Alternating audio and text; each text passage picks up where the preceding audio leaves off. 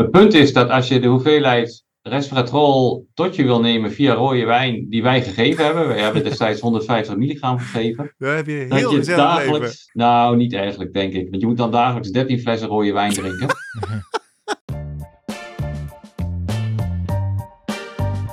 Welkom bij de Slimmer Presteren podcast. Jouw wekelijkse kop koffie met wetenschapsjournalist Jurgen van Tevelen en ik, middle-aged man in Lycra, Gerrit Heikoop.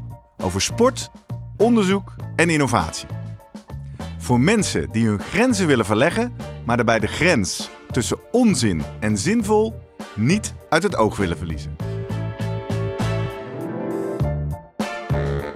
In deze aflevering praat ik met Jurgen over meer energie tijdens het sporten door efficiëntere mitochondriën.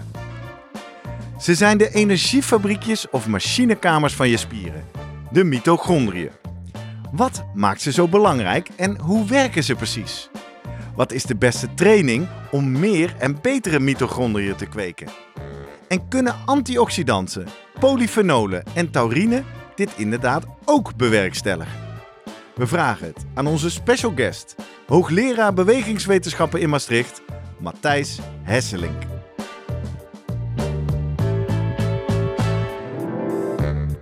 Voordat we beginnen, nog even drie dingen om aan te denken als jij zelf ook slimmer wilt presteren. Nummer 1. Druk nu gelijk even op abonneren, zodat je altijd direct in de gaten hebt wanneer er een nieuwe aflevering online komt. Nummer 2. Weet dat je Jurgen en mij ook kunt boeken voor jouw volgende bijeenkomst als spreker of presentator. Neem gerust eens contact met ons op via de contactgegevens hieronder. En 3. Deze podcast wordt geproduceerd en gesponsord door Live Online Events. Serieus goede content rondom jouw congres of event. Check www.loe.tv voor meer info. Jurgen, Hey, Gerrit. goedemorgen. Goedemorgen. Welkom terug. Ja, Het is eh, hoogzomer, augustus. Het is tijd voor een nieuw seizoen. zin in. 21 nieuwe afleveringen op weg eh, weer naar het einde van dit jaar. Iedere vrijdagochtend in je favoriete podcastspeler. Ja. En eh, we gaan er eh, meteen goed in, zo na de vakantie, met Ja. een echte wetenschapper. We hebben een gast bij ons. En we gaan het hebben over echt een beetje onder de motorkap. Ja, precies. vervolgens- Daarom hebben we al In onze korte broeken, aan, hè? mooie Ja. bruine benen. Ehm, we gaan onder de motorkap, maar ik heb van tevoren, zeg ik maar even tegen onze luisteraars, Jurgen op het hart gedrukt.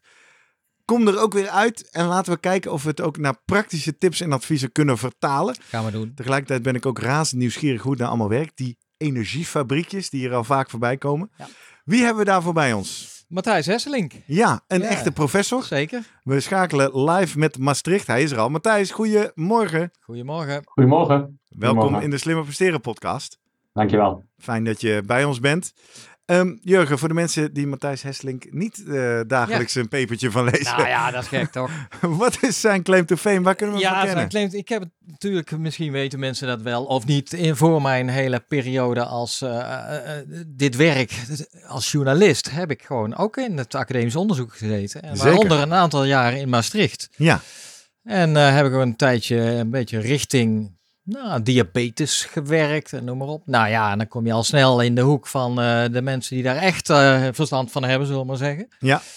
Eh, Matthijs is er daar zeker één van. En het leuke is, ik heb hem wel een paar keer ontmoet. Ja, hij is heel erg ge- geïnteresseerd, ook in, zijn- vanuit zijn onderzoek, maar ook vanuit zichzelf, in sport, wielrennen.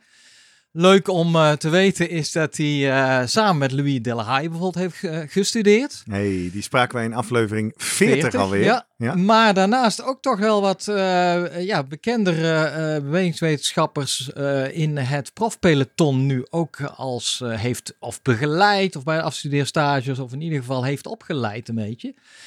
Eh Dajo Sanders, eh, volgens mij werkt hij bij Ineos. We hebben Tim Heemskerk bij eh, Jumbo-Visma, meen ik. En Mathieu Heijboer, ja, die kennen we ook allemaal. Want, Ah.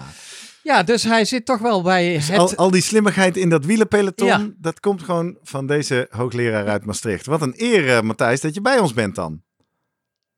Nou, het is gewoon heel leuk om eh, bij jullie te zijn hoor. En het is eigenlijk niet een eer die mij toekomt, het is een eer die die jongens toekomt. Want Dat die hebben het zelf richting dat niveau getrokken. Dus daar Ja, die zijn eh, eh, dagelijks bezig om al die wetenschappelijke kennis in de praktijk in het precies. profpeloton te brengen. Wij maken natuurlijk een pod- podcast voor de, de goedwillende amateur. Dus we gaan op zoek naar het antwoord op een aantal vragen. Ik zei het ook al in mijn introductie. die mitochondriën, we hebben het er vaker over. Maar laten we even ontdekken wat het dan is, hoe ze werken. Om dan vooral beter te begrijpen. Kun je ze trainen, kun je ze kweken. En een van de aanleidingen waarom we ook deze aflevering maken. We hebben wat eh, luisteraarspost gekregen. Onder andere van eh Nicky Korte. Die mailde ons eh, met een vraag over X-tract. Ja. Heb jij de vraag nog praat? Zal ik hem kort voorlezen? Lees jij maar even voor. Nicky is heel blij. Die luistert trouw iedere vrijdag weer een feestje. Ehm, nu kwam ze een advertentie tegen op Facebook. Nou, dan moet je altijd al een beetje uh, argwanend zijn natuurlijk. Voor het middel eh, extract. En ze zegt, wat is dat voor gek verhaal? Dat je voor zes uren uithoudingsvermogen in één shot zou kunnen innemen. Hoe kan dat? Ik neig naar onzin. Maar is dat ook zo? Ja, het kost je 3,25 euro. Dat heb ik me nog wel opgezocht. Per? Per shot. Oké. Maar ja, dan kan je Nou, zes je in- uur langer uur. gaan. Hè? Als je Nou, een eh, hele marathon zou kunnen uitlopen Ja. op één shotje van 3,25 en euro. via de mitochondriën suggereert het ook nog. eh, Mooi. We hebben ook eh, een bericht gekregen nog van Lucas van Rosmalen. Die had ons een aantal suggesties en die stuurt ons vaak linkjes en dingen om even mee te bekijken. En die zei ook, ehm, diezelfde man die magnesiumsupplementen adviseert bij ouderen, heeft hier ook een verhaal over taurine. Een stof die je, daar zijn ze weer, de mitochondriën een boost geeft. Je zou er sterker van worden en langer door kunnen sporten. Nou, dat was denk ik twee maanden geleden in een groot, toch groot nieuws. Meen ik in wormen, muizen en in apen dat taurine eh, die langer kan laten leven. Dus Ah. daar kunnen we eh, straks even aan Matthijs vragen hoe dat dan eh, zou werken en of dat inderdaad zo werkt. Ja. Genoeg gekletst. Eh, laten we maar eens even de Maastricht University aan het woord laten. Matthijs, zoals ik graag zeg aan het begin van de aflevering, laten we bij het begin beginnen. Als jij nou misschien niet meteen in de collegezaal of aan een promovendus, maar op een verjaardagsfeest aan mensen moet uitleggen wat die mitochondriën nou precies zijn en doen. Hoe, eh, hoe leg jij dat uit? Ja, meestal vermijd ik dat. Maar goed, dat, dat zal dus eh, vanmiddag niet lukken. Nee, ehm, nou ja, wij, wij maken als mensen, ehm, eigenlijk iedere, iedere cel heeft als universele energiebron gebruikt die ATP, adenosine trifosfaat. En dat wordt in eh, grote hoeveelheden en op een hele snelle manier kunnen we dat eh, vormen ehm, in mitochondria. Dus de mitochondria zijn de plaatsen waar wij heel snel en veel ATP kunnen vormen. En dat vormen we hoofdzakelijk uit twee energiebronnen. Dat zijn suikers, koolhydraten en dat zijn vetten. Ja. En die mitochondria die zijn zo ingericht dat ze ehm, van energiebron kunnen wisselen. Dus ehm, ze kunnen snel kiezen tussen suikers of vetten. Een beetje afhankelijk van voedingstoestand, getraindheid, intensiteit van de inspanning. Ehm, en, en je kunt uit suikers een aantal ATP genereren en je kunt uit eh, vetten veel meer ATP halen. Maar goed, dat gebeurt dan uitsluitend in aanwezigheid van zuurstof. Dus daar heb je echt zuurstof ook voor nodig. Ehm, uit suikers kunnen mitochondria ATP halen. Eh, dan halen ze, de- als ze dat via mitochondria doen, eh, 38 ATP uit. Dat is ehm 18 keer meer dan dat ze dat zullen doen als ze niet gebruik maken van de mitochondria. Dus ehm, ja, mitochondria zijn belangrijk in de, in de vorming van ATP. En ATP is vervolgens de belangrijkste universele donor van energie in eigenlijk al onze eh, levende cellen. Want dat, daar begon je het verhaal mee, sluit je verhaal mee af. Je zegt alle cellen, dus we hebben het niet specifiek over de spieren, of wel? Nee, nee, ik zeg alle cellen, maar de purist zal mij corrigeren. Ehm, Pas op, ze luisteren mee. Ja, ja, ja. Vrijwel alle cellen in het menselijk lichaam hebben ehm, mitochondria en daar eh, is ATP-vorming dan de belangrijkste energiebron. Ja. Cellen die geen mitochondria hebben, denk bijvoorbeeld aan rode bloedlichaampjes, die halen hun ATP uit, eh, uit andere manieren. Ja. Dus eh, onafhankelijk van mitochondria. Ja. Die mitochondria, die zijn dus, die, die kunnen uit voedingsstoffen, vet of, of koolhydraat, suiker, zeg jij, kunnen dat ATP maken. Zitten ze dan ook in de bloedstroom? Of ik bedoel, hoe, hoe komen die energiemiddelen bij deze fabriekjes? Nou, we ons richten op de spier, want dat is denk ik voor jullie Ja, het meest het interessante meest orgaan. Ja. Ja. Eh, nou, die spier die wordt natuurlijk helemaal doorbloed met allerlei grotere en kleinere bloedvaten. Rondom iedere spiercel ligt, afhankelijk van, van hoe getraind die spiercel is, liggen een aantal haarvaten, capillairen. En, en door die capillairen eh, stroomt het bloed, dat stroomt daar langzaam, want die capillairen die zijn heel smal. En in dat bloed zitten energiestoffen zoals uh, suikers en vetten. Um, en er zit ook zuurstof in. En dat gaat eigenlijk grotendeels via diffusie gewoon over de spiercelmembraan. Ja. En dan Dat betekent dat het door de celwanden heen Precies. beweegt, toch? Ja. Ja, gaat het door de celwanden heen en ehm, dan komt het in de spiercel terecht. Een deel daarvan wordt opgeslagen in de spiercel en een deel wordt min of meer direct gebruikt ehm, om ETP, ATP van te, van te vormen. Ja. Ja. Dus ehm, ja, die mitochondria zitten in die spiercellen en die spiercellen worden via een, een bloedstroom voorzien van hun voedingsstoffen en, en zuurstof. En dit ook natuurlijk, eh, dit klinkt heel simpel. Van, eh, nou, zit bijna in elke cel, veel in spieren. Ehm, ja, en toch kan het eh, ook misgaan met die mitochondriën. hè? Eigenlijk in ieder geval iets wat vaak gehoord wordt, mitochondriale dysfunctie. Eh, wat betekent dat? En eh, wa- waarom doet, kan de mitochondriën niet altijd zijn werk doen? En Ja, mitochondriële dysfunctie is een, is een lekkere vergaarbak. Eigenlijk ehm, eh, gooien we er alles in wat, als we denken dat mitochondria het een beetje minder doen, dan noemen we dat dysfunctie. En, en heel zelden meten mensen eigenlijk echt de functie van een mitochondrion, maar meet je op een indirecte wijze wat mitochondria doen. En dat is namelijk het opnemen van zuurstof om uiteindelijk ATP te kunnen vormen. Dus heel vaak is de meting van mitochondriële functie of dysfunctie bestaat uit een zuurstofopnamemeting. Mhm. En jullie hebben in eerdere podcasts ook wel eens ooit behandeld dat je maximale oxidatieve capaciteit van mensen kunt nemen. Je, doet een, een, een- je meet een VO2 max test bijvoorbeeld. Ja. En, en die VO2 max test is niet meer, of eigenlijk vind ik dat zelf altijd heel bijzonder hoor, maar, maar dat, dat is de verzamelde zuurstofopname. En dan wordt het een beetje ingewikkeld, maar op complex 5 van de elektronentransportketen die in het mitochondrion zit. Ja. Ja, die laten we Ik even...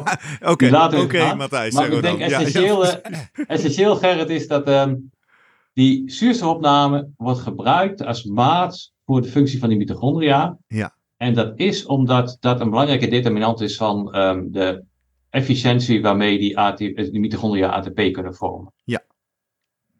En als dat eh, eh, slechter gebeurt, of ik, Ja. ik heb een lagere VO2 max, dan pak een beter een profwielrenner of pak een beter Mhm. een Gerrit hier Ik wou zeggen, je tegenover zit me. naar mij te kijken. Ja. Ja, dan kan je dat eigenlijk. de- er zijn daar twee verklaringen voor, lijkt me. Enerzijds, mijn, ik heb er gewoon minder mitochondriën. Juist. Ja. En eh, de kwaliteit van mijn mitochondriën, ja, ik ben al een stukje ouder bijvoorbeeld. Ik train minder hard of noem maar op. De kwaliteit is wat minder. Maar kwaliteit is natuurlijk Ja. ook een beetje een moeilijk of een breed begrip wat dat betreft. Ja, nou ik denk, eh, je hebt het, eh, je hebt het raken inderdaad. Dat zijn de twee variabelen waar we de meeste kennis over hebben. Ehm, als je er minder hebt, minder mitochondria, heb je een lagere zuurstofopname, heb je een lagere oxidatieve capaciteit, ben je een minder goede duuratleet. Als je er eh, evenveel van hebt als Gerrit en die van jou doen het heel veel beter dan die van Gerrit, ehm, kan het zijn dat je net zo'n goede duuratleet bent, verondersteld dat alle andere variabelen hetzelfde zijn. Maar hele goede mitochondria, dus mitochondria die per mitochondrion heel veel beter doen dan anderen. Dat is eigenlijk een beetje de vraag of dat, ehm, of dat echt bestaat. Oké. Ja. Het belangrijkste, als wij gaan kijken naar training, is toch, ehm, we zien wel dat, ze, dat de mitochondria het een beetje beter gaan doen. Maar als je dat normaliseert op aantallen mitochondria, voor zover dat kan, dan is de mitochondrion van een getraind iemand niet per se heel veel beter in het genereren van ATP dan van een ongetraind iemand. Ja. Maar van een Dan- diabetes wel. Ja en nee. Eh, dat, ehm, in aantallen zit een diabetes gewoon echt lager. En wat een andere karakteristiek is van het mitochondrion dat een diabetes verloren heeft, eh, dat is die mogelijkheid om snel van energiebron te wisselen. Mhm. Ah, En, en dat is een, ook een belangrijke karakteristiek van het mitochondrion, die je niet per se in aantallen terugvindt, maar dat is wel echt een, een functie, ehm, functiedingetje. Dus daar zeg je van, dat kan wel wisselen. Maar vervolgens heeft dat op de ATP-productie dan weer niet zo heel veel effect. Wat Dus- heeft niet zoveel effect? Dat hij dat niet zo Ehm, goed kan wisselen. Ja, Want hij staat nou eenmaal een standje vet of standje suiker. En dan doet hij toch gewoon zijn stinkende best. nee, hij, hij staat eigenlijk altijd in standje ATP. Het doel van het mitochondrion is het vormen van ATP. Ja? En, en daar pakt hij voor wat er voorbij komt. Ehm, suikers of vetten. Oh, oké. Een gezonde Maar- mitochondriën. eh, Een gezond mitochondrion, ja. En een minder gezond mitochondrion wil nog steeds ATP produceren, want dat is wat die cel aan hem vraagt. Ehm, maar kan minder goed kiezen tussen suikers of vetten. En, en dat is dan in de sport en in de duursport ehm, wel belemmerend. Want als jullie weten, ehm, ja, hebben we niet zo heel veel suikers die we opslaan. En kunnen we die suikers die we opslaan alleen maar gebruiken in aanwezigheid van, of hoofdzakelijk efficiënt gebruiken in aanwezigheid van zuurstof. Dus als jij in staat bent om met jouw mitochondria op een hoge intensiteit veel ATP te blijven genereren uit vetten, Ja. dan spaar jij die suikers. En dan kun je die suikers gebruiken op het moment dat de intensiteit nog hoger wordt, of dat het allemaal anaerober wordt, omdat eh, eh, dat je op hoogte aan het fietsen bent, dat soort zaken. Helder. Ik moet nog één stapje terug naar de basis Ja. om dit gesprek goed te kunnen blijven volgen. Namelijk, we praten over mitochondriën alsof het iets is. Ja. Dus dan heb ik eigenlijk twee vragen. Eén, als ik mezelf nu opensnij, ik ga in een spiercel kijken, zie ik dan ook echt iets of is het een systeem? En twee, Ja. dat leidt dan tot mijn volgende vraag. Je hebt het over twee variabelen, hoe goed zijn ze en hoeveel heb je er? Kun je er dan meer krijgen? En ga je dat dan ook weer zien, zeg maar? Nou, we beginnen met, eh, met je vraag 1. Als ik mezelf opensnij, zie ik ze dan? Je had het net over Middle-aged Man in Lycra. Ja. Ehm, als je een hele goede leesbril hebt, Ja, een hele goede leesbril die, die nou echt veel kan vergroten, kun je mitochondria gewoon zien. oké. Dus onder de microscoop kunnen wij mitochondria bekijken. Als je dat doet in een spier, zul je ook zien dat ze zelden als losse entiteit liggen, maar dat ze ook in een netwerk aan elkaar ehm, verbonden kunnen zijn. Daar kunnen we het later nog over hebben. Mhm. Maar dat maakt het ook een beetje moeilijk om te gaan praten over echt aantallen mitochondria. Dus we, we, zeiden, we zeiden net van je hebt er veel of je hebt er weinig. Dat is wel een, een determinant. Maar als we dat gaan meten, dan het is zelden zo dat we een techniek gebruiken om echt mitochondria te tellen. Eh, het is veel eer zo dat we een meting doen waarin we bijvoorbeeld de hoeveelheid mitochondrieel eiwit proberen te meten. En dat kan dus optelsom zijn van, van meerdere mitochondria. Ehm, en ik denk dat we tegenwoordig ons steeds meer realiseren dat die meting wel een beetje te grofstoffelijk is voor wat het mitochondriaan echt kan doen. Dus dat je, ehm, we moeten toe, en dat zijn we ook wel aan het doen in de wetenschap, en dat zie ik ook wel in, in de toegepaste sportwetenschap komen. We moeten toe naar metingen die ons meer vertellen over de, de dynamiek van het mitochondrion. Dus niet alleen maar kijken van hoeveel hebben we er, kunnen we er meer krijgen en worden ze beter. Maar bijvoorbeeld ook, ehm, liggen die mitochondrion, mitochondria dicht tegen elkaar aan? Maken ze een netwerk? Ehm, en dat is belangrijk, omdat die mitochondria als doel hebben om ATP te vormen. Dat doen ze eigenlijk vanwege een, een, een stroomnetwerk dat ze, volgen, dat ze vormen. En dus je kunt ATP vormen omdat er een gradient ontstaat dat, dat een membraanpotentiaal genoemd wordt. En dat is een potentiaal, dat is net als een elektriciteitsnetwerk. Eh, als je veel ehm, ehm, elektriciteitsgeneratoren aan elkaar verbindt hè, via een ehm, stroomnetwerk, dan kun je heel snel die stroom verplaatsen en op andere plekken gebruiken om energie te genereren. Ja. En, en het mitochondriële netwerk kan dat ook. En dat is iets wat we kan het, kan het beter als het goed verbonden is met elkaar, begrijp ik jou. Dan kunnen Ja. ze meer energie, oftewel meer letterlijk potentieel op die spieren zetten, wat weer omgezet kan worden in kracht en beweging. Ja, ja, zie het als een, een stad waarin eh, verschillende plekken eh, transformatorhuisjes staat, staan. Ja. Als die transformatorhuisjes aan, aan één woning verbonden zijn, ja, dan kan die woning daar, daar stroom van gebruiken. Als je alle vijftien transformatorhuisjes in de hele stad, hè, het is dan het analoog aan het mitochondrion, als je die verbindt met een, met een kabel, ehm, dan kunnen ze veel meer voorzien. Ja. En efficiënter ehm, hun energie ehm, inzetten. En je zegt En dat, dat- moeten we beter gaan onderzoeken over hoe die netwerkstructuur van die mitochondria in die spieren in elkaar zit. Ja, Volgens mij hoor ik jou impliciet al door de vragen die je dan stelt antwoord geven op mijn tweede vraag. Je kan er meer van krijgen. Ja, ja dus dat is, eh, dat is wel echt iets wat, wat lukt. En dat is ook iets wat lukt door fysieke inspanning. Of eigenlijk, misschien moeten we zeggen, ehm, ik draai het wel vaker om, want, want oorspronkelijk zijn wij ooit, denk ik, een soort van gebouwd om energie te kunnen genereren en fysiek actief te zijn.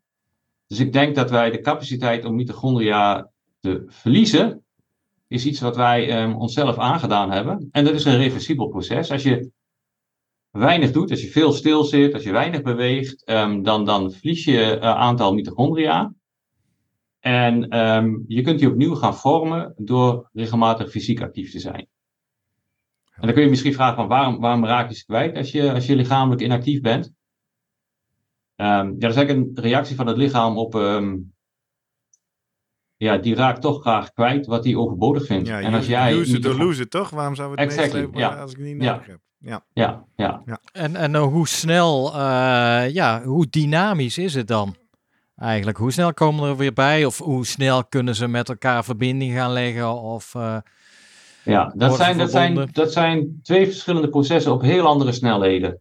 De- Dus de nieuwvorming van mitochondria is een, is een ingewikkeld proces. Dat denken we eerder in termen van dagen en misschien zelfs weken voordat je een, een, nieuw- mitochondrion ehm, gevormd hebt. En dat is deels omdat je dat doet uit bestaande oude mitochondria. En wat bijzonder is voor mitochondria is dat ze voor de eiwitten die ze nodig hebben, zijn ze voor een deel afhankelijk van eiwitten die komen uit de celkern. Dat is wat eigenlijk bij alle eiwitten het geval is. En voor een deel zijn ze afhankelijk van eiwitten die gemaakt worden, of van het DNA in het mitochondrion zelf ligt. Dus dat is complex. Dat is een, een Ja. proces dat langer duurt en, en redelijk ehm, veel verschillende enzymen en zo eh, kost. Dus eerder dagen, weken eh, dan uren. Terwijl van de netwerkdynamiek, die dynamiek die er bestaat en die mitochondria gaan elkaar opzoeken en gaan dicht tegen elkaar aanliggen. Daar hebben we inmiddels van gezien, dat is echt een proces van minuten. Oh, Het is fantastisch om te zien. Dat, dus dat, dit- dat is bijna het effect van een warming-up dan of zo, Matthijs? Ja, bijna wel. Ja. Ja, of, of het effect van een, ehm, een maaltijd kan het ook zijn. Of het gebrek aan een maaltijd. Het is echt. Oh ja, gebrek ik aan. ik- Is dat dan ook wat, wat mede gebeurt bij een hongerklop? Dat die netwerken uit elkaar vallen of zo? Daar ga je denk Nee? ik wat kort door de bocht. Eh, dat- la- ja. wat, wat, wat ik aan het doen Ja. ben in mijn hoofd, want op zich leg je het heel helder uit, maar we praten met enorm veel hele abstracte begrippen die ik Ja, niet zo vaak sorry. tegenkom. Dus ik probeer het een beetje te knopen aan dingen die ik wel weet. Bijvoorbeeld, als je zegt door training kan je dit kweken. Eh, wat ik weet en leer in deze podcast, als je gaat trainen, komt er kleine spierschade, hebben we dan geleerd. En door je herstel komt dat dan sterker terug.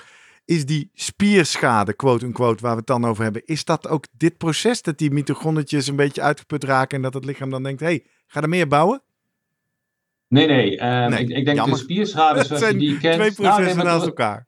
Ja, maar het, zijn wel twee adaptieve processen. Dus twee processen die allebei bijdragen aan aanpassing aan nieuwe belasting. Precies. En ik denk die, die kleine spierbeschadigingen die jullie het over hebben en die je soms ervaart als spierpijn, dat is ehm, beschadiging aan contractiele eiwitten en structurele eiwitten. En dat zijn dus eiwitten die betrokken zijn bij het samentrekken van de spier, dus het Aha, vormen van de het kracht. bewegen. Ja.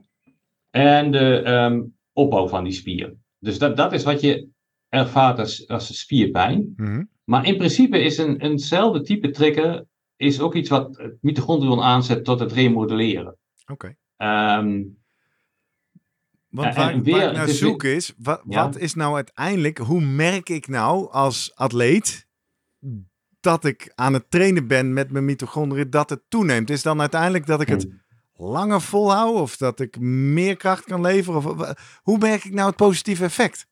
als we het praten over fietsen of over hardlopen, dat je ehm, een hoger vermogen of een hogere snelheid kunt bereiken met meer ervaren gemak.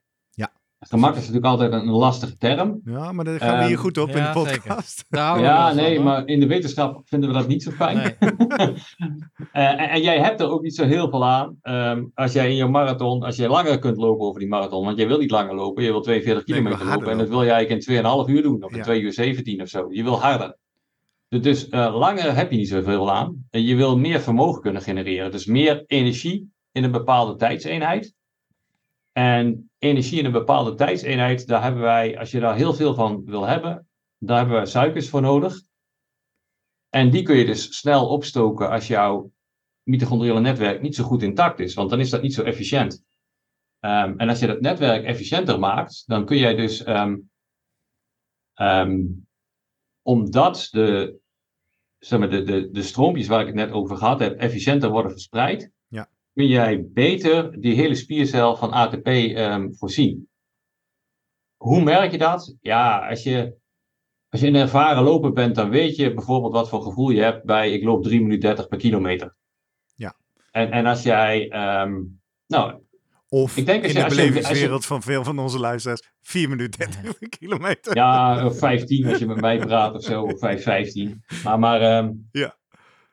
Maar ook, ook voor mensen die 5,30 lopen per, per kilometer, die zullen ontdekken als ze twee weken niet gelopen hebben, ehm, dat die, misschien dat ze die 5,30 nog wel bereiken hoor, maar dat ze daar echt wel meer hun best voor moeten doen. Ja, ja. En, en, en dat kan best al een mitochondrieel effect geweest Ja. zijn, omdat die effecten kunnen echt heel snel gaan. Hmm. En ik zeg dat kan best, omdat we moeten dat nog echt uitzoeken. Maar, maar sinds bekend is dat die dynamiek zo belangrijk is en dat die ook, ook zulke korte tijdspannes eh, gebruikt. Ja, ben ik wel geneigd om, om, om Klinkt logisch. Als je het ja, zo daar, daarin te gaan zoeken. Ja. Ja, use it or lose it. Maar we kunnen natuurlijk in de, in, aan de use kant hebben je, als je gaat sporten, heb je natuurlijk hele verschillende manieren om dat te doen. Hè? Duurtraining, je noemt het al. Ja. Of verhogen de, de hit training. Of uh, nou ja. En dan zijn volgens mij altijd wel discussies van uh, het ene kamp tegen het andere. Nee, we moeten juist meer richting de hit gaan en et cetera. Is al een Ja. beetje duidelijk welke prikkels dan, trainingsprikkels, uh, ja, de mitochondriën het meeste nou ja, aanzetten tot uh, verbinding of tot verbetering? Uh, ja en nee. Uh, dat heb ik net ook al een paar keer gezegd. Dat is echt weer een wetenschappelijke benadering. Um, Mag. Je zit hier als ja, professor. Ja. Maken wij ja, het wel nee, praktisch. Dat klopt. Dat klopt ja. Um, kijk, als je mij vijf jaar geleden gevraagd had, uh, Matthijs, die hittraining, hè, verwacht je daar nou iets op mitochondriële functie of op oxidatieve capaciteit? Of mm -hmm. had ik gezegd, nee joh Jurgen, kom op, dat weet je toch zelf eigenlijk ook wel. Uh, maar er is tegenwoordig meer en meer data die echt wel laat zien dat ook hittraining, en dan praten we um, een minuutje echt hoge intensiteit, hè, ja. 90% van je maximum, twee minuten rust en dat doe je een half uurtje. Dus dat doe je dan 10 sessies hoge intensiteit. Kijk, we hebben een recente studie afgerond in, in, in ja, mensen met middelbare leeftijd, een beetje overgewicht. Um, hebben, die hebben precies dat soort trainingen gedaan, gedurende drie keer in de week, 12 weken lang.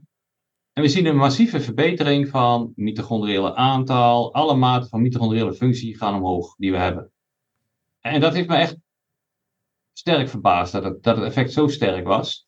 Want ik had dat eigenlijk alleen van, van duurtraining verwacht. Omdat je juist verwacht, bij die training ja, worden mitochondriën niet zo aan het werk gezet, omdat het anaeroop gebeurt. Hè? De, de hit ja. wordt... Uh, dus waarom zou ja, mitochondriën daarop reageren? Mannen wetenschappers. Ja. Ik hier als luisteraar op de bank denk, hoezo zijn jullie zo verbaasd? Nee. Want als je toch een minuut intensief gaan toch alle systemen worden toch wakker. Dan moet Nou. de, de, suiker moet er ook mee en iedereen moet er meedoen.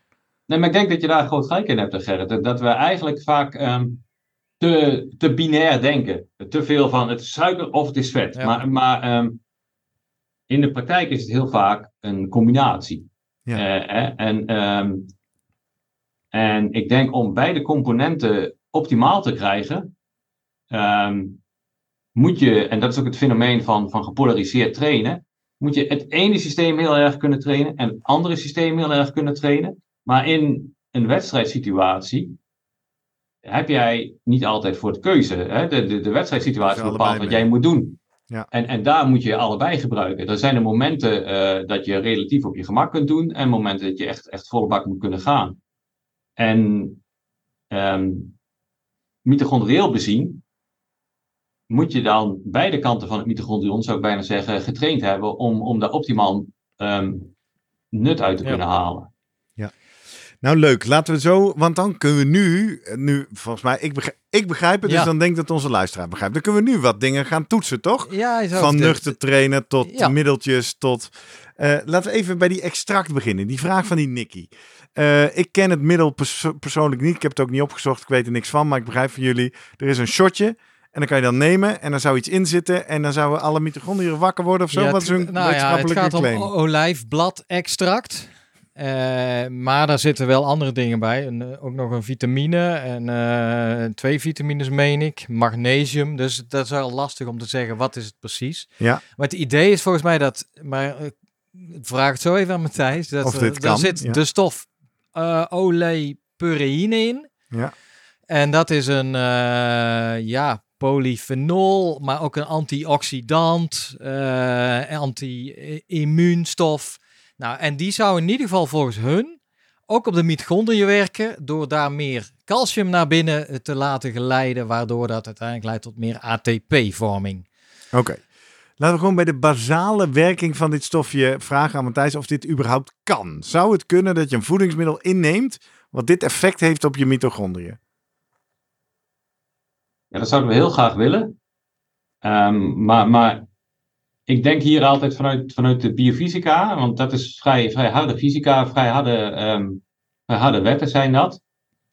Waarvan we al heel lang geprobeerd hebben om ze ehm, te, te, toetsen en, en te verwerpen, maar ze blijven gewoon overeind. En die vertellen je dat een mitochondrion, ehm, de ATP-synthese is vraaggedreven.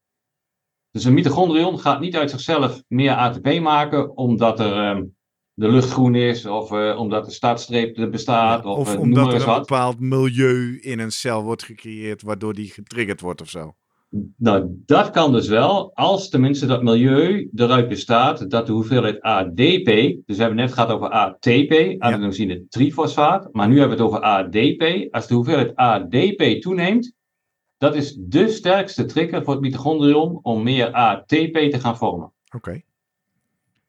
En zolang dat stofje niet op een of andere manier de hoeveelheid ADP eh, doet toenemen, ehm, dan zal dat niet leiden tot een verbeterde ATP-vorming. Hey, en want, want oké, even heel goed begrijpen wat je zegt. Je zegt het is vraaggestuurd. Dat betekent als ik ga bewegen, dan ga ik energie verbranden. Dan ontstaat, hè, dan verbruik Maar- ik de ATP die er is. Dus zegt de mitochondria, zeggen, hey, dit gaan we aanvullen.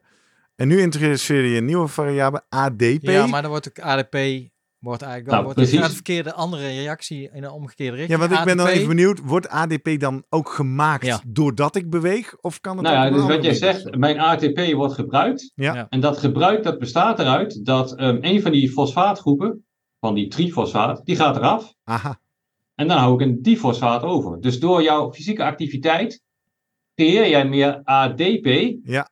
Dus dat is de vraag. Naar meer energie. Want die ADP die komt omdat jouw ATP gedaald is. Ja, en dan En dat, dat is, een trigger. zelf, eh, een trigger. Het is een, een systeem dat zichzelf versterkt. Ja. Ehm, dus door jouw inspanning stijgt jouw ADP. En dat is de trigger voor het mitochondrion om meer ATP te gaan maken. En jij En zegt, een- voor zover wij nu weten vanuit de biofysica, is die ADP de enige trigger die dit kan doen. Want het, Ja. het, het middeltje, Ja. of de marketing speak van het middeltje, veronderstelt Ja. natuurlijk alsof zij dit kunnen eh, beïnvloeden. Ja. Ja. En dat Dit is, is- maar, ja, nou ja, goed. Eh, ik, ik denk dat het goed.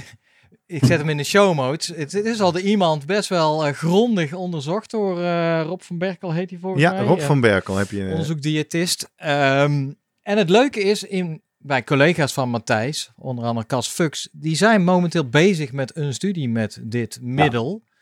Omdat er nog, ik heb met Cas even gecheckt, ja, ik kan er niks over zeggen, nee, maar in de toekomst. Ja.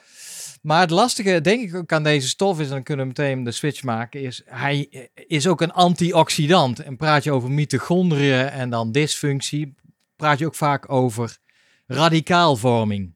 En misschien is dat dan nog een takje van sport, waardoor waar we het ook over moeten hebben. Veel stoffen die beloven de mitochondriale functie te verbeteren, zeggen ja, we vangen nou eenmaal de vrije radicalen weg, en want die willen we niet hebben. Ehm, Ook dit is weer mega onder de motorkap. Hebben we het wel eens eerder in de podcast over gehad. Maar Ja. eh, de- de- maar ja, in het bloed is dat toch een vrije radicaal? Nee, ook in de, juist in de mitochondriën. Waarom maken mitochondriën ook vrij radicalen aan? Ehm, dat doen ze toch, Ja. Matthijs? Ja, ja, ja, dat doen ze. Ehm,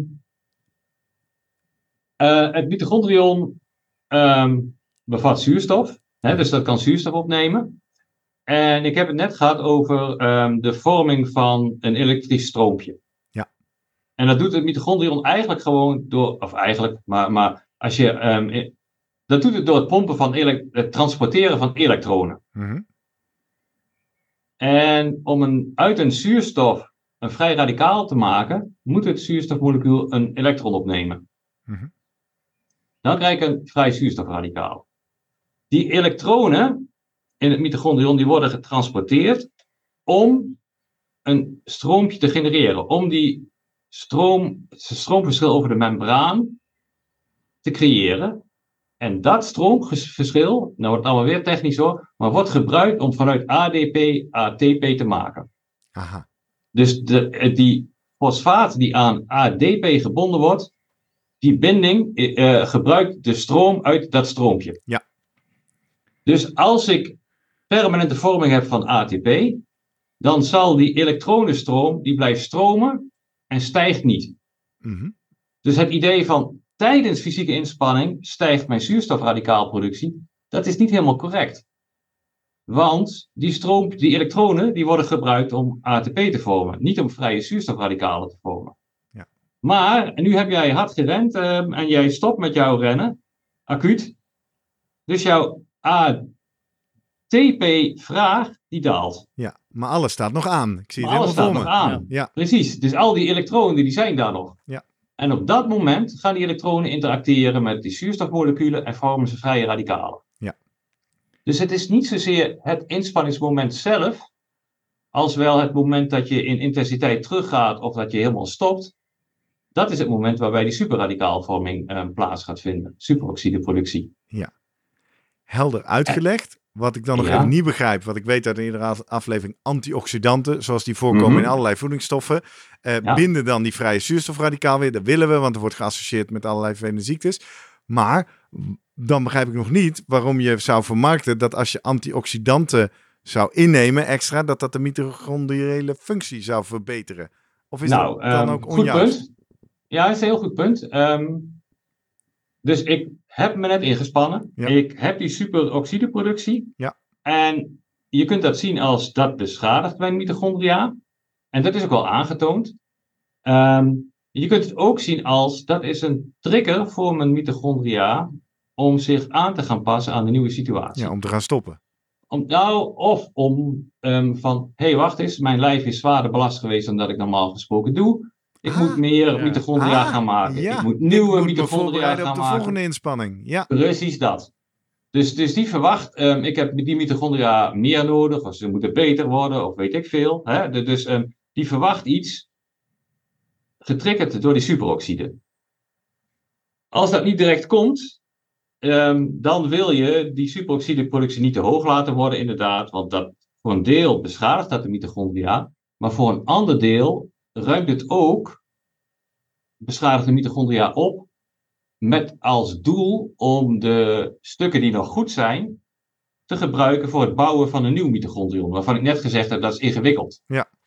Dus je wil ehm, jouw motor voorzien van een nieuwe distributieriem zonder dat je ehm, vijf cilinders opoffert. ja precies. En eh, weer goed uitgelegd, maar ik probeer het weer praktisch te maken. Want zeg je nou Ja. dus eigenlijk antioxidanten eten of stofjes of supplementen innemen die claimen dat ze met antioxidanten dit doen, moet je dus eigenlijk helemaal niet doen. Want die vrije radicaal die anders gebonden wordt, die is bezig met jouw mitochondriën uiteindelijk ook te verbeteren. Dat zou mijn ehm, gezichtspunt zijn. Ja. er zijn ook een boel mensen die dat anders Dit zien. is een wetenschappelijk antwoord Ja. voor ja. Ja, ja, ja, nou ja, ik denk dat wel. Ja. Ehm, eh, maar er zijn ook wel studies die anders bewijzen. Maar er zijn bijvoorbeeld ook studies. Ik denk wat, waar het heel erg op neerkomt, Gerrit, is dat je dit doet op precies de juiste momenten. Wat doet Ehm, die antioxidanten eh, innemen? antioxidanten. Nou ja, je weet ook niet hoe snel ze uiteindelijk bij Nee, mitochondrion belanden. Want dat is, en dat is het proces, weten we ook natuurlijk allemaal niet. Hè. Je, je, je neemt iets door je mond en je hoopt dat het in je spieren terechtkomt. Ja, dat is eigenlijk al abracadabra natuurlijk. Mhm. Ehm, dat gebeurt wel hoor, maar, maar ja, de tijdspad daar naartoe, dat En ken je niet. precies? Ja. Ja. Ehm, maar als jij. Ja, ik, ik probeer toch altijd te denken vanuit fysiologische aanpassingen. Dat fys- de, die inspanning leidt tot een fysiologische aanpassing voor een deel getriggerd door die superoxide moleculen. Ja. Als je die allemaal wegvangt, dan krijg je die adaptatie niet. Er zijn ook wel studies die dat laten zien. Die hebben met hele hoge doseringen vitamine C ehm, gezien dat, dat ehm, als je dat neemt, dat je eigenlijk de adaptatie aan training niet zo effectief is als dat die is zonder die eh, antioxidanten. Kijk, en dan maken we het dus Daarmee heel zeg ik niet dat je ze niet. Ja, ja. Want dan Maar je- ik zeg niet dat je ze niet nodig hebt, hè? Nee, Want- nee, want ze zijn dat is de echt andere kant van de essentieel. medaille. Maar Ja. het, het extra innemen, zeg je dus eigenlijk, nou, dat, eh, we hebben dus studies die gewoon laten zien, dan, dan word je helemaal niet, niet sterker of zeker niet sneller sterker. Nou, het- het- dat gaat ook wel weer over hele hoge doseringen. In ieder Ja. geval hoge doseringen in het drankje wat je neemt, wat dan uiteindelijk bij jouw mitochondria terechtkomt. Niemand weet het echt, denk Ja. ik. Nee, precies. Ehm, Hey, en dat andere voedingsmiddel, die eh, Taurine. taurine, waar Lucas ons over tipte, is daar dan wel eh, het nieuwste wetenschappelijke inzicht dat het eh, positieve effecten heeft? ja, die snap ik niet zo goed. Die snap je niet zo goed. Nee, Ik moet denken, nee. taurine, ik kom er niet zo heel vaak tegen, maar eh, toen ik heel veel jonger was. eind middelbare school, wat voor mij eind jaren 90, begin nul Ja. was, kwamen de energiedrankjes op. Die kids lopen er nu de Ja. hele dag mee. Maar daar Daar staat staat toch ook ook op in. dat er taurine in zit? Ja. Ja. Nee, maar het is in, wel in het geval van verouder, veroudering wordt toch ook eh, wel gekoppeld soms aan een eh, ja, ander of minder functioneren van mitochondriën. ja. Een beetje in die hoek. Maar ja, Maar jij je- kan het eh, werkingsmechanisme ook niet plaatsen richting. Nou, voor veroudering, ehm, ehm, laat ik het zo zeggen. We, we- je mitochondrion is, dat heb ik geprobeerd te vertellen, hè, de, ehm, voor een belangrijk deel afhankelijk van eiwitten die komen uit het mitochondriële DNA. Ja. mhm. Dat krijg je van je moeder eh, en dat heb je. Ja, dat is uniek. Als alleen eh, aan moederskant zit jouw eh, mitochondriale, eh, is jouw mitochondriaal DNA van afkomstig, hè? Ja, ja. Maar Dat, dat, nou komt omdat het, het, het. Sorry? Ja, ik zit opeens, ik kijk, Ah. ik kijk Jurgen aan, maar ik denk, waar hebben we nou laatst eerder ook gehoord dat rondom spieropbouw er iets was met alleen van moederskant? Ja, dat kwam ook via Lucas, want zijn dochter doet daar onderzoek naar in Nijmegen. Oh, oké. De, de, de, Misschien de- ging het dan, ook te eh, maken met ja. spieropbouw in ieder geval. In ieder Ja. geval die hoek DNA, die is inderdaad Oké. van moederskant. In die zin, Van de Poel, leuk dat je vader Ja. leuk kon fietsen, maar hij heeft het van zijn moeder. Maar die kan ook goed fietsen, geloof ik. Eh, nou ja, dat is een nuancering, want, want het, het zijn geloof ik maar 12 of 23, ik dacht dat het 23 RNA's zijn of zo vanuit het mitochondriële DNA die coderen voor eiwitten. Ja. En, en heel veel meer vanuit de kern. Oké, Ja. Maar er zitten wel hele essentiële bij. Exact. Ehm, En jij zegt dus, dat was even de korte klap, vanuit jouw wetenschappelijke kennis, eh kentheid met studie, kan jij niet verklaren waarom taurine een positief effect hierop zou hebben. Nou, en daar maakte vol- volgens mij eh, Jurgen de link naar veroudering. Ja. Ja. Eh, en wat ik daarover zou willen zeggen is dat de mitochondriële DNA, dat heb je dus. En over je jaren heen, over je leeftijd heen, stapelt zich daar langzaam mutaties in op. Mhm. Hmm. En het reparatiemechanisme van het mitochondriële DNA is gewoon veel minder goed dan dat we dat van kern-DNA hebben. Dus eh, daar zit denk ik een verouderingsaspect ehm, van mitochondriële dichtheid, functie, capaciteit, die voor een deel wel kan samenhangen met, met opstapeling van mutaties in het mitochondriële DNA. Ja. Ehm, punt. Dat- En, en speelt training of la- een leven lang blijven bewegen een ja, beschermende rol inderdaad in ook de achteruitgang van je mitochondriale DNA? Is daar iets over bekend? Eh, niet bij mij uit mijn hoofd. Oké. Ik, ik hou er altijd heel erg van om te zeggen van eh, Ja. ja, want training is altijd goed. Maar, maar, maar, maar dat, dat Maar is gewoon. dit dat- proces zou het niet logisch zijn, want je zegt het is gewoon mutatie op mutatie op Ja. mutatie. Ja, Die, die, dat is Dat- gewoon tijd. Ja, nou ja. Het is gewoon tijd. En Ja, het ja. is ook een, een tijd in een fase van ons leven ehm, dat, die we vroeger nooit bereikten. Ja, oh Misschien ja. is het hele systeem wel ingericht om je mitochondriële fitheid te behouden tot rondom je 45ste of zo. En, en eh, alles wat heb daarna nog twee jaar, ik heb nog twee jaar, knallen. Dit is grofstoffelijke benadering. Oh. Ja. Nog, ik wil nog één stofje wel noemen, omdat je daar zelf veel onderzoek naar doet of hebt gedaan. Resveratrol. Pardon? Dat is een polyfenol, als ik het goed heb. Waar kom ik Ja. dat tegen in mijn keukenkastje? Ja. Nou ja, de Nou, reden dat jij je- er veel onderzoek aan doet, eh, wil toch zeggen dat daar misschien wel nog wel wat in zit, zit qua ehm, handhaven van eh, de mitochondriale capaciteit. Nou, de reden dat we er onderzoek naar doen is, is heel platvloers. Hoor. Dat was op dat moment een, een, hip stofje. ehm, waar veel mensen eh, een boel fuzz omheen was. En we dachten van ja, we hebben wel een goede setting om daar echt metingen in te gaan doen. Waar zit het allemaal in? Ik Of, zeggen, ik heb eh, er nog nooit van gehoord. Wat is Nou, het? het zit, in, eh, het zit in, onder andere in de schillen van rode druiven. En daarom werd het zo hip, want eh, dat Is betekent dit dat het als glas rode wijn? Oh Ja. nee, dat is dit is het glas, dit Ja. is het glas rode wijn. Ja. Ja, nee, dus eh, eh, het punt is dat als je de hoeveelheid resveratrol tot je wil nemen via rode wijn die wij gegeven hebben, wij hebben destijds 150 milligram gegeven, Daar heb je dat heel je gezellig leven. dagelijks... Nou, niet eigenlijk, denk ik. Want je moet dan dagelijks 13 flessen rode wijn drinken. Ehm, maar van het geven van dat stofje aan zich eh, hebben wij wel positieve effecten gevonden. En die waren ehm, detecteerbaar in een relatief kleine groep. Dus dat betekent toch dat, je, dat het best wel sterke effecten waren. En, en dat waren positieve effecten op ehm, substraatkeuze. Dus hoe snel kan het mitochondrion kiezen tussen vetten en suikers? En wij zagen ook in die spier dat hij aanpassingen deed met betrekking tot zijn vetverdeling, die lijkt op wat je in een atleet ook ziet. En dat wil zeggen dat er, er, er kwam minder vet in de lever bij deze mensen. En de vet in de spier, dat ging zich reorganiseren op een manier zoals dat ook in een duuratleet gebeurt. En dat wil zeggen dat het ehm, dichter tegen de mitochondria aan gaat kruipen en in kleinere bolletjes ligt, waardoor het efficiënter eh, ATP kan, kan vormen. Dus dat zagen we onder invloed van, van de resveratrol. In, uh, in maar jij zegt wel in hoeveelheden 13 flessen rode wijn. Dus we gaan hier zeker niet praktisch Nee. advies geven. Ga toch maar iedere keer aan de rode wijn. Ik drink sowieso Nee. geen alcohol, allerlei andere eh, negatieve effecten. Maar Ja. ik zou wel denken, een slimme fabrikant of een iemand. eh, Is dit dan via supplementen of andere Ja, middelen want, wel eh, in te nemen? Ja, uitvoerig op de markt. Ehm, en zoals de markt vaak is, zijn er preparaten die heel veel zuiverder zijn dan andere preparaten. Ja. Maar, maar je kunt... eh, en hoe, hoe heet het dan, Matthijs? Want ik heb er echt nog nooit van gehoord. Ja, transresveratrol, dat kun je gewoon kopen. oké. Ja, Dat ja. eet je dan als een pilletje of zo? ja, je kunt het in pilvorm eh, tot je nemen. 150 milligram ehm, bij Nederland. Ja. Eet jij het ook, eh, Matthijs? Nee, ik ben heel, ehm, heel ouderwets. Ik, ik eet boterhammen met kaas. Maar toch even, want dit Ja. is dan fascinerend. Want nu gaan we richting slimmer presteren, hier in de podcast ook. Jij vindt als wetenschapper een opmerkelijk positief effect. Sterker nog, je zegt kleine eh, populatie, ik had weinig proefpersonen en toch vond ik het. Het is een effect wat dus door inname van voeding leidt tot een adaptatie die ook te bereiken is via intensief sporten. Waarom zeg je dan toch niet zelf, eh, eat my own dog food, holy shit, ik ben zo overtuigd, ik ga die pillen slikken?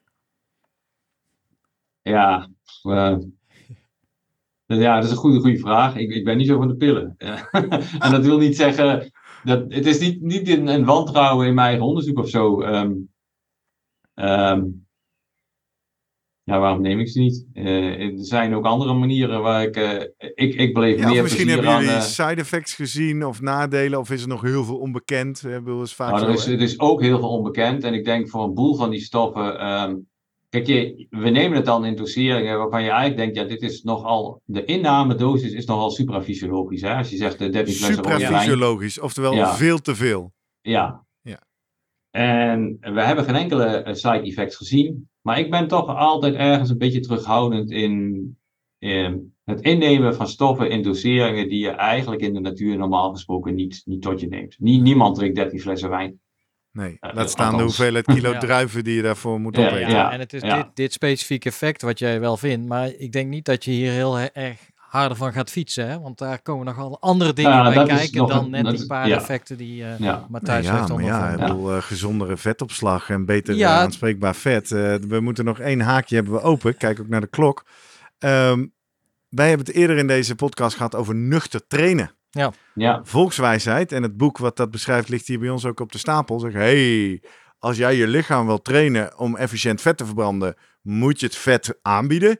Dat is een van de redenen waarom ik ook bijvoorbeeld netjes volle yoghurt eet. Onder het idee, als hij nooit vet te verwerken heeft metabolisch, dan leert hij het ook niet gebruiken. Maar twee, ja, nuchter trainen, want dan eh, heb je lekker weinig eh, koolhydraten en dan moet je lijf dat ook wennen.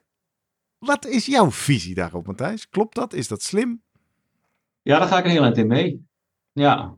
ja, afhankelijk van jouw doel voor je training. Hè? Kijk, ehm, daar hebben we het weer met, met dat gepolariseerde trainen. Als je echt je vetoxidatieve systeem wil, wil trainen. Ja. En daar maximaal benefit van die training wil hebben. eh, dan denk ik dat je er goed aan doet om dat nuchter te doen. Om die training ook echt op een hele lage intensiteitsniveau in te steken. En ook na die training ehm, nog een uurtje of twee, drie even niks te doen wat leidt tot een insulinepiek. Dus al die koolhydraten hou je eventjes eh, achter de hand. Ja. Die heb je echt wel nodig. Hè? Je maakt niet de fout, maak echt niet de fout door alleen maar ehm, gevast te trainen en nooit meer die koolhydraten bij te eten. dat, dat is wat Guido Vroemen toen zei in die aflevering. Die was er een tegenstander van. Omdat hij zegt, je, je creëert een soort energiebalans. Waar de hele, eh, eh, eh, misbalans, onbalans. Waar de hele dag achteraan blijft lopen. Ja, daar ben ik niet helemaal met Guido eens, denk Ah, ik. Ehm, maar, maar ik denk dat. Voor mij ligt er weinig wetenschap onder en voor Guido net zo min. Maar ik probeer het dan, als, als dat er niet echt is, denk ik. ehm, Als we nog heel even wachten, dan komt hij er zo bij in de Zoom. Dan brengen jullie- jullie even met elkaar in gesprek. Nee, nee, ik bedoel niet ehm, het statement van. ehm, kijk, als jij mij nou vraagt, Matthijs, heb je betere prestatie gemeten eh, na eh, ochtendtrainingen versus middagtrainingen of nuchter trainingen versus Ja. koolhydraatrijk trainen? Nou, stel ik je die vraag. Ja, eh, dan zeg ik in, in prestatiemate niet. Aha. Die, die, niet detecteerbaar. Maar ik denk altijd dat dat heeft meer te maken met het, dat wij zo slecht zijn in het meten van prestatie, Mhm. dan dat er geen effecten zijn. Want als ik kijk naar alle metabole routes, dan gaan al die signaaltransductieroutes, die allemaal moeten leiden tot betere oxidatieve capaciteit, tot beter vermogen om vet te verbranden, die gaan in een nuchtere toestand allemaal aanstaan. Mhm. En die zet ik acuut uit als ik een insulinepiek creëer. Dus als ik ehm, die koolhydraten tot me neem, dan zegt het lijf direct stop maar met die aanpassing aan die vetverbranding. Ik heb de suikers en daar ga ik lekker mijn ding mee doen. En ik ben het eens met ehm, Guido als het gaat over zorg dat je die koolhydraatinname op peil hebt en dat je je voorraden aangevuld hebt op het moment dat je hoogintensiteitsactief moet zijn. Ja. En dat kan zowel een wedstrijd zijn als een hoogintensiteitstraining, want die kun je alleen maar doen als je voorraden aangevuld bent, zijn. Ja. Ehm, maar een tijdje met, met, met lege voorraden rondlopen is helemaal niet verkeerd. En evolutionair bezien valt er ook van alles voor te zeggen. Ja. Dit is wat wij vroeger ook deden. Wij gingen vroeger nuchter op jacht. Ja. Om eten te halen. Ik moet zeggen, eh, ik ben wel ergens blij met deze nuance. Want ik heb een tijd voordat Guido dit had geroepen ook vrij veel regelmatig nuchter getraind. Eh, en ik, ik geloofde er ook wel in, maar ik kon me ook wel vinden in de uitleg van Guido. Ja, maar je moet gewoon op energie trainen. Ja, maar die wilde gewoon ja, ook kwalitatief goede trainingen Dat van is jou. waarom hij het dat zei. is hè? denk Ja. ik belangrijk. Ja, op het moment dat die kwaliteit nou leest, de intensiteit niet eh, gehaald kan worden vanwege je een gebrek bent. Ja. eigenlijk aan Ja. de efficiënte brandstof. Maar dan ben ik het helemaal met hem eens. Ja. Dus dan gaat het weer heel erg, en daar kom ik na 148 afleveringen steeds meer achter, dat we bij al dit soort uitspraken de hele tijd Ja. erbij moeten zeggen, over wie hebben we het? Ja. Want hebben we het is doel? inderdaad over een nog recreatiever dan ik, hè? want ik ben een recreatieve prestatiegedreven atleet. Het is ook de Slimmer Presteren podcast. Maar hebben we het over iemand die zegt, nee joh, ik ga gewoon twee, drie keer in de week een rondje hardlopen, omdat ik niet te veel wil aankomen of omdat ik een beetje op gezond gewicht wil blijven. Daar kan het dan juist wel handig voor zijn, want die heeft dan al dat soort aanpassingen in mitochondriën die leren vet verbranden. Is, is dat de nuance, Matthijs? Nou, eerlijk gezegd, hè, als, je, als jouw doel is, ik wil gewoon drie keer in de week lekker sportief actief zijn en ik denk dat mijn gezondheid dat positief beïnvloedt, dan zou ik zeggen, eh eh, eh, cut the crap en ga gewoon lekker hardlopen, jongen. Ja. eh, geen, geen pilletjes, geen nuchter, geen... ehm, want dat nuchter trainen, daar word je helemaal niet gezellig van. Hè? Ik weet niet Nee, of je dat het inderdaad lang Dat volhouden hebt. herken ik. Daar, daar Ja. krijg je een soort Ja. dipje achter. Ja. Kijk, en als jij dat braaf doet en je komt thuis en jouw vrouw of je kinderen zeggen van ja, dat is leuk dat dat geren van jou kan wel gezond zijn, maar voor ons gezin is het een drama, want jij loopt hier alleen maar zagrijnig rond. Nee, maar dan bereik je veel minder. ja. Kijk, als het gaat over, over het, eh, en dat is eigenlijk mijn leerstoel van, van we willen mensen via bewegen gezonder maken, Ja. dan moet je wel zorgen dat het een beetje leuk is. Mooi. Kijk, en, en dat een Primoz Roglic eh, winst behaalt ehm, door volledig nuchter te kunnen trainen, dat is mooi voor hem. Ja. Maar, maar, maar als, ehm, de, ehm, nou ja, eh, als ik als, als vader zijnde en huisman ehm, alleen maar zagrijnig rondloop, en, en daardoor door mijn fa- familie of mijn gezin ontmoedigd wordt om, om fysiek actief te zijn, ja, dan ben ik verder van huis dan wanneer ik braaf nuchter ga trainen. En, eh, snap je wat ik bedoel? Ik Ja, snap het helemaal. Wat een Ja. fantastisch eh, mooi betoog. Ik denk eh, dat we hem aardig rond hebben. Het voelt wel, Matthijs, ook de manier waarop je spreekt en ook hoe je nu in de, in de bredere context eh, stapt. Dat ik niet uitsluit dat we nog eens een keer eh, naar eh, professor Hesselink bellen. Zou je dat eh, leuk vinden en bereid toe zijn? Ja, nee, dus ik vind het leuk om te doen. Dus, eh, Mooi. Dan kunnen we namelijk eh, Ja. daarmee ook zeggen dat alle vragen, opmerkingen, tegenwerpingen en puristen die nu willen Ja, ja, reageren, die. Die kunnen we Ja. allemaal mooi verzamelen Ja, en eh, dan ook met jou in gesprek brengen. Dan ga ik eens even uitleggen aan iedereen hoe ze ons kunnen bereiken. Dat kan op een aantal manieren. Wij zijn de Slimmer Podcast op Instagram, op Twitter en ook op LinkedIn tegenwoordig. Ga ons vooral volgen. Dan weet je meteen iedere vrijdag waar de eerstvolgende aflevering van die week over gaat. Dus geef ook een duimpje of een hartje op de aflevering, zodat meer mensen hem ontdekken. En eh, je kan ons daar ook DM'tjes sturen met suggesties, vragen of opmerkingen. Of je kan naar onze website www.slimmerpodcast.nl. Daar vind je van iedere aflevering een eigen pagina, ook van deze, van deze week. Daar kun je het linkje pakken en dan kan je dan door WhatsAppen of op je eigen LinkedIn zetten. Of eh, nou ja, eh, iedereen die baat zou hebben bij wat hier zojuist gedeeld is het afgelopen uur. Of je kan ons direct even mailen via post.slimmerpodcast.nl, zoals bijvoorbeeld Nicky die Korte deed. eh, met jouw vraag, met jouw suggestie, met jouw opvallende advertentie die je wel eens debunked wil hebben. En dan eh, zetten we dat op onze lange redactielijst.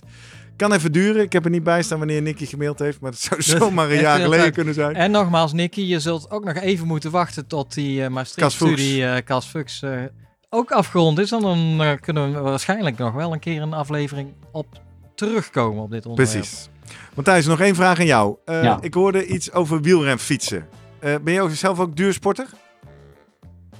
Uh, ja, denk het wel. Ja, wel. wel ja, een ja. beetje, ja. ja. Nee, ja. nee ik heb wel een, een, ik heb een sportachtergrond en um, dat heb ik eigenlijk mijn hele leven wel. Uh, Log jij die trainingen ja. ook op uh, Strava? Ja. Heel goed. Want een van de voordelen van special guest zijn in de Slimme Presteren podcast is dat je ook, terwijl je misschien nog geen vriend van de show bent, toegang krijgt tot onze Slimme Presteren podcast club. En uh, dan kunnen ook alle andere vrienden van de show zien uh, wat jij zoal traint. En dan kunnen we elkaar uh, stimuleren en duimpjes geven en reacties geven op mooie prestaties. Dus die uitnodiging okay. krijg je. En we sturen ook naar je op een mooi exemplaar van het Slimmer Presteren Active Dry sportshirt. Daar kun je mooi de sier mee maken op de Universiteit van Maastricht. Net zoals Cas, die loopt er ook regelmatig in rond, neem ik aan. Nou, dan gaan we hier met z'n tweeën rondlopen. Ja. Dat is leuk. Zit op dezelfde gang, dus... Uh... Ja, maar niet, niet te nuchter dan, hè, want dan word je een beetje chagrijnig. Dat moet je hey, niet hebben. Met 13 flessen ja. rode wijn. Ja. nou ja, nee, als, als met een kopje koffie erbij, dan kom ik een heel eind. Ja. Ah, dat denk ik ook.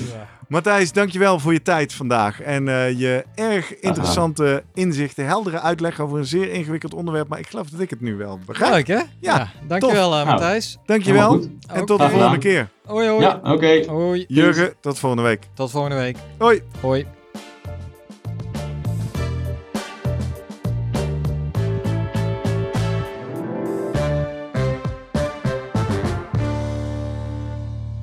Ja, wat goed dat je ook nu weer luistert, helemaal tot het einde van de aflevering. Want iedere week delen we nog een tip, uiteraard gebaseerd op een wetenschappelijke studie om slimmer te presteren in je werk of in je leven in het algemeen.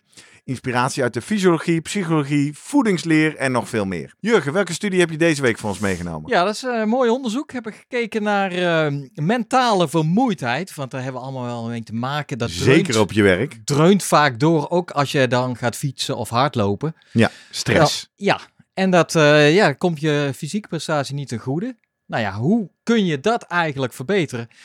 Door juist breinuithoudingsvermogen uh, breinuithoudingsvermogen tra te trainen. Te ja. trainen, ja. ja. En dat doe je, nou, er zijn apps voor. Dus uh, spelletjes hè, van die, die stroop-test, uh, die ken je misschien wel. Woorden in een bepaalde kleur. En als inderdaad de kleur overeenkomt met het, de kleur van het woord, zeg ja, maar. moet je dat dan, zeggen? Dan moet je dat, dat aangeven. Nou ja, dat soort training hebben ze gedaan bij profvoetballers. Vier weken lang tijdens een trainingskamp. Dat ze na afloop van de normale training moesten zij een half uurtje even van die testjes doen. En dan zagen ze daadwerkelijk dat het voor een verbetering in hun fysieke, cognitieve en multitask eigenschappen zorgde. Wauw. Dus het feit, want ik heb een tijd met zo'n appje rondgelopen, kost ja. wel ook weer tijd. Ja. Ja. Maar dat heeft dus een positief effect op je brein. Maar ze laat dus nu ook zien, ook op je fysiek. En Zeker. daarmee is de cirkel weer rond. Ja, dus als jij toch op je telefoon wil zitten, dan is het misschien handiger om dat soort uh, mentale training te doen. Dan, uh, dan Candy Crushje. Ja. Goeie tip. Ik ga nog even een brain training doen.